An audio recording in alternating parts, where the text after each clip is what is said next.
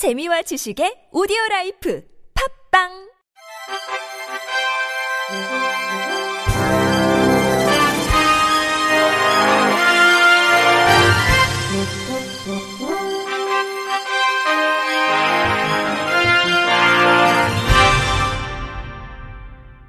청취자 여러분 안녕하십니까? 8월 2일 목요일 KBRC 뉴스입니다.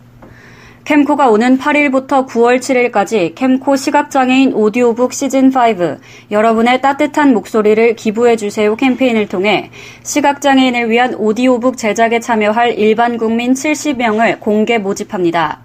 올해로 시즌5를 맞은 캠코 시각장애인 오디오북은 지식과 문화의 사각지대에 있는 시각장애인에게 목소리를 통해 경제, 인문 지식을 함께 나누기 위해 지난 2014년부터 시작한 캠코의 대표적인 사회 공헌 활동입니다.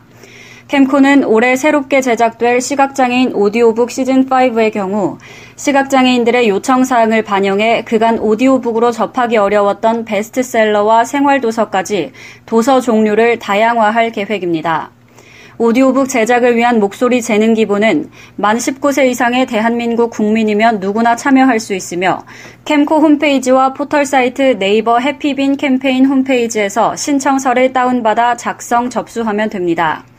캠코는 신청자 중 온라인 자동 추첨을 통해 210명을 우선 선발한 뒤 온라인 낭독 심사를 통해 최종 70명을 확정할 예정이며 최종 발표는 9월 17일에 SMS로 개별 통지할 예정입니다.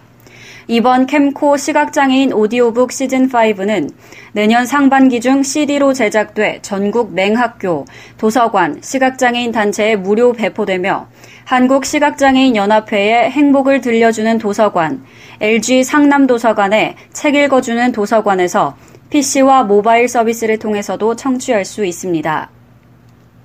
한국장애인개발원이 중증 장애인 채용 카페 아이갓 에브리싱에서 일회용 컵 사용을 제한하고 고객에게 다회용 컵 사용을 우선하도록 안내한다고 밝혔습니다. 이는 이달부터 시행한 자원의 절약과 재활용 촉진에 관한 법률에 따른 것으로 개발원은 지난달 카페 I got everything 전 매장 24곳과 I got everything의 전신인 꿈앤카페에 트라이탄 아이스컵을 제작해 배포했습니다. 트라이탄은 투명한 유리와 깨지지 않는 플라스틱의 장점을 결합한 친환경 재질입니다. 이외에도 중증장애인 바리스타들이 고객들에게 구두 안내가 어려운 점을 고려해 테이크아웃을 제외하고는 다회용 컵 사용이 우선된다는 안내 문구가 담긴 홍보 포스터 및 미니 배너를 계산대 하단 등에 배치했습니다. 이미영 울산시의회 부의장은 어제 부의장실에서 울산 장애인 인권 포럼, 울산 지체장애인 협회, 여민포럼 관계자 등 총 6명이 참석한 가운데 울산장애인 처우 개선을 위한 간담회를 가졌다고 밝혔습니다. 이날 간담회는 장애인 단체 관계자들과의 만남을 통해 현장의 소리를 직접 듣고 소통하기 위해 마련됐습니다. 간담회에서 박미경 울산 장애인 인권 포럼 국장은 울산 지역 장애인들이 진료를 받기 위해 타 시도 병원으로 갈 때 장애인 콜택시를 이용해야 하는데 갈 때만 콜택시가 지원되고 돌아올 때는 해당 지역에서 다시 장애인 콜택시를 불러야 하는 불편함이 있다며 중증 장애인의 경우 울산과 타 시도 간 왕복할 수 있는 장애인 콜택시 지원이 필요하다고 말했습니다. 또 현재 장애인 콜택시로 타 지역으로 이동할 때 울산과 타 시도의 경계 지역까지만 이용이 가능해 경계 지역에서 다시 해당 지역의 장애인 콜택시를 불러야 하는 상황이라며 제도 보완이 시급하다고 거듭 강조했습니다. 이 부의장은 타 시도와 비교했을 때 울산시의 장애인 처우 관련 조례가 미흡한 부분이 많다며 미흡한 부분을 보완해 장애인의 편의를 향상시킬 수 있도록 최선을 다하겠다고 밝혔습니다. 아울러 주요 현안들을 중심으로 추후 현장 점검 등에 동참하는 등 지속적인 관심을 갖고 해결을 위해 노력하겠다고 덧붙였습니다. 경기 부천시는 6일 오후 2시 시청 창의실에서 부천시 장애인 복지 종합계획 수립 연구 용역 착수 보고회를 갖는다고 어제 밝혔습니다. 이번 연구 용역은 부천 지역의 특성 및 여건, 장애 유형과 장애 정도, 소득과 연령 등 생애 주기별 욕구 조사를 토대로 수요자 중심의 장애인 복지 서비스를 제공하기 위해 추진됩니다. 과업 내용은 장애인 정책의 기본 방향 수립, 재가장애인 및 장애인 복지 서비스 이용자 실태 및 욕구 조사, 장애인 복지 향상을 위한 제도 개선, 장애인 특수교육 및 고용 촉진 강화를 위한 사항, 장애인 권익 보호와 사회 참여 강화를 위한 사항, 장애인 시책의 수립 시행, 그 밖에 장애인 복지 증진에 필요한 사항 등입니다. 연구 용역 착수 보고회에는 장애인 복지에 관심 있는 누구나 참석해 의견을 제시할 수 있습니다. 국제장애인 문화교류협회 중앙회가 오는 14일부터 17일까지 전국 13개소 300여 개 찾아가는 장애인 문화예술학교 교육생을 대상으로 제주 역량 강화 캠프를 엽니다. 찾아가는 장애인 문화학교 제주 역량 강화 캠프는 주중에 1, 2회 진행되는 레슨을 3박 4일 동안 집중적인 교육을 실시, 진행할 예정이며 지역별 장애인 교육에 대한 사례나 정보 교환을 위해 강사진 세미나와 학부모 세미나도 실시할 예정입니다. 주요 프로그램으로는 5개 분야로 10개 과목으로 나눠져 과목별 레슨 5회, 합주 3회로 진행됩니다. 특히 이번 제주 역량 강화 캠프에서는 서울문화예술학교의 윈드 앙상블이 제주국제관악제에 초청, 참가해 발달장애인 윈드 앙상블의 연주 실력을 펼칩니다. 충북 옥천군이 시각장애인 등 교통약자의 안전한 보행 환경과 교통사고 예방을 위해 시각장애인용 음향 신호기를 최초로 설치합니다. 군에 따르면 유동인구가 많은 옥천읍 금구리 일원에 사업비 650만 원을 투입해 음향신호기 8대를 시범적으로 설치 운영합니다.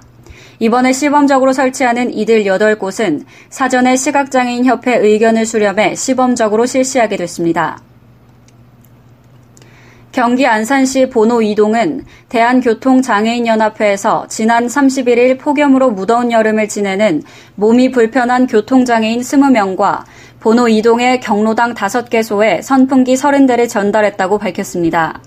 대한교통장애인연합회는 안전신문고 운동 등을 통해 교통장애인의 소통을 위한 가교 역할과 자립생활 지원으로 교통장애인들의 복지 증진 및 권익을 옹호하는 사단 법인입니다. 송병헌 회장은 폭염이 계속되는 이번 여름, 어려운 이웃들이 시원한 여름을 보내는데 조금이나마 보탬이 됐으면 좋겠고, 앞으로도 지속적인 나눔 실천에 노력하겠다고 밝혔습니다. 인천시는 내일부터 이틀간 선악체육관에서 인천광역시 장애인 탁구협회 주관으로 전국 장애인 탁구 선수의 최강자를 겨루는 제7회 인천광역시장배 전국 장애인 탁구 대회가 개최된다고 밝혔습니다. 올해로 7회째를 맞는 이 대회는 장애인의 신체 재활 및 사회 심리 재활을 유도하고 장애인 체육에 대한 인식 개선과 장애인 스포츠의 저변 확대 및 경기력 향상을 통한 우수 선수 발굴을 위해 매년 열리고 있습니다. 이 대회는 성적이 선수에게 승점이 부여되는 국가대표 선발 기준인 랭킹 포인트를 누적하는 대회로 전국 16개 시도 전문 선수 304명이 출전하며 장애 유형과 장애 등급별로 세부 분류한 24개 종목에 단식만 있습니다.